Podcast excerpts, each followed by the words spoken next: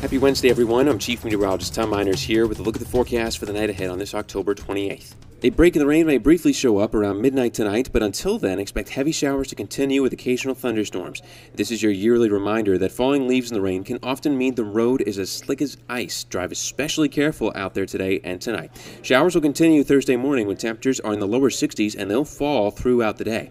Tune in to WBBJ 7 Eyewitness News for the latest forecast, and for more updates, keep up with Storm Team Weather online too at WBBJTV.com.